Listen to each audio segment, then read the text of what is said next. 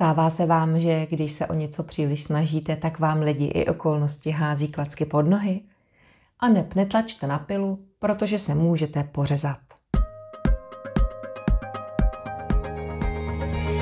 Vítejte v podcastu Za vším hledej sebe. Tipy pro váš růst má pro vás Petra Šimková.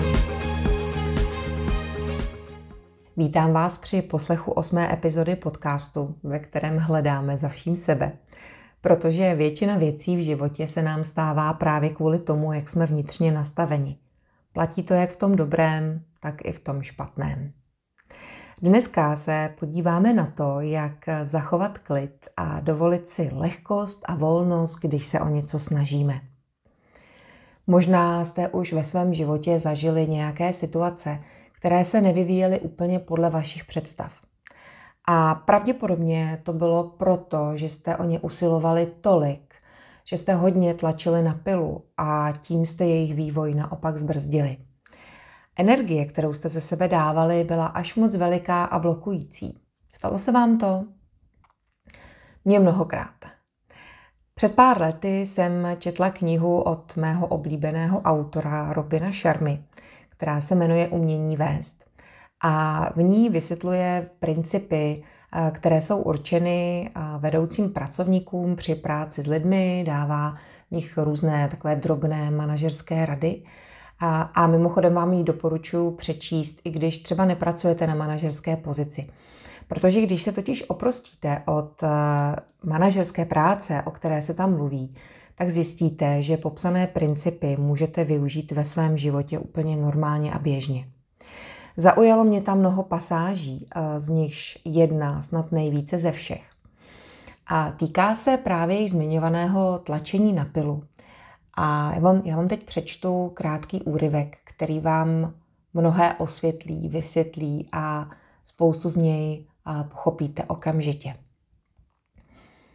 Kdysi jeden mladý student procestoval spoustu mil, aby našel slovutného duchovního mistra – když se konečně s oním mužem setkal tváří v tvář, pověděl mu, že jeho hlavním cílem je stát se nejmoudřejším mužem v zemi. Proto potřeboval nejlepšího učitele. Mistr, když viděl chlapcovo zaujetí, souhlasil, že se s ním podělí o své poznání a vzal ho pod svá ochranná křídla. Jak dlouho potrvá, než dojdu osvícení? ptal se mladík nedočkavě. Nejméně pět let, odpověděl mistr. Hm, to je moc dlouho, řekl mladík. Nemohu čekat pět let. Co kdybych studoval dvakrát tak usilovněji než ostatní studenti? Za deset let, zněla odpověď. Deset let?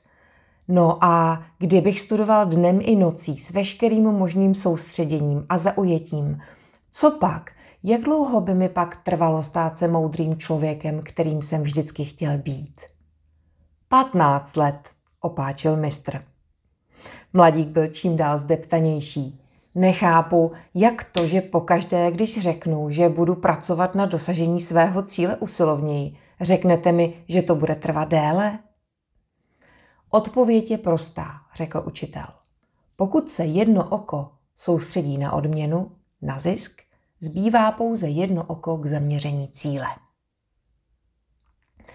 A právě poslední věta, pokud se jedno oko soustředí na odměnu, na zisk, zbývá pouze jedno oko k zaměření cíle, vysvětluje úplně všechno.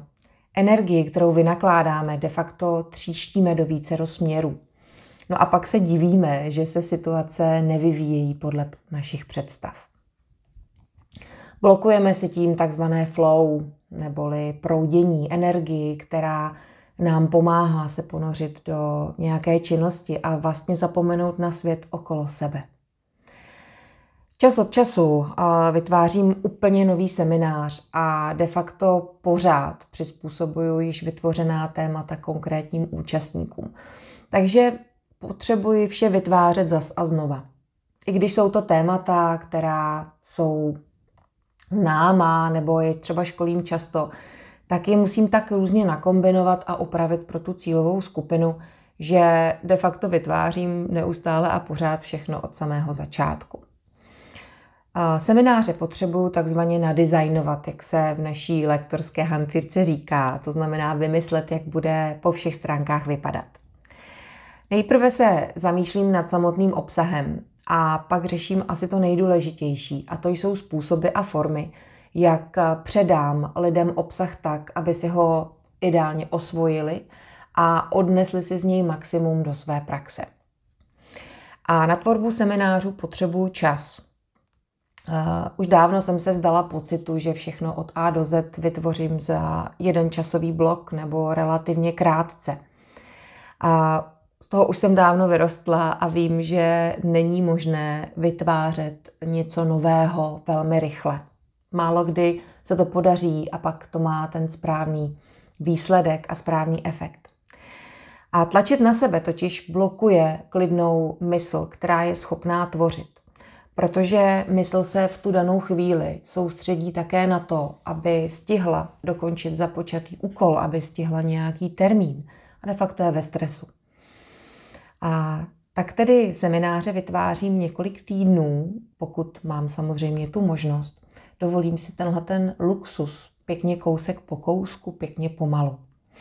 A e, dělám to tak, že v mezičasech nechávám své myšlenky zrát, to znamená na začátku si třeba rozpracuji téma, nakreslím si myšlenkovou mapu, pak ji pěkně odsunu, odložím ji na takové své místo a postupně, jak mě napadají v průběhu času další myšlenky, je dopisuju do té mapy.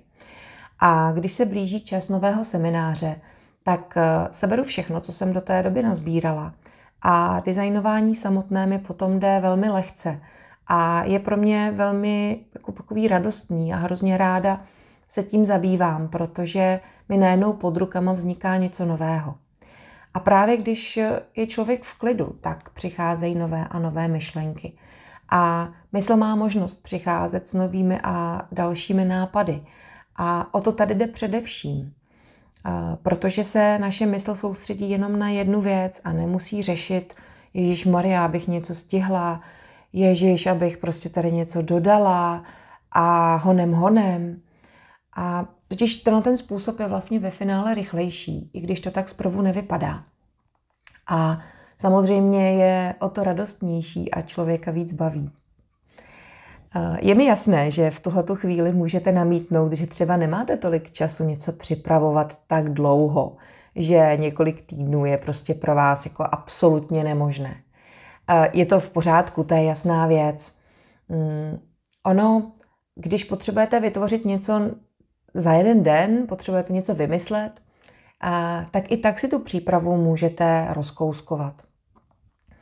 V jedné části dne si třeba rozpracujete to téma, někam si něco napíšete, nakreslíte, napíšete si pár poznámek. A v průběhu dne se potom eh, k tomu svému rozpracovanému tématu můžete vracet a zapisovat si myšlenky, které přijdou. Oni totiž přicházejí v nečekaných chvílích, jen tak mimo děk.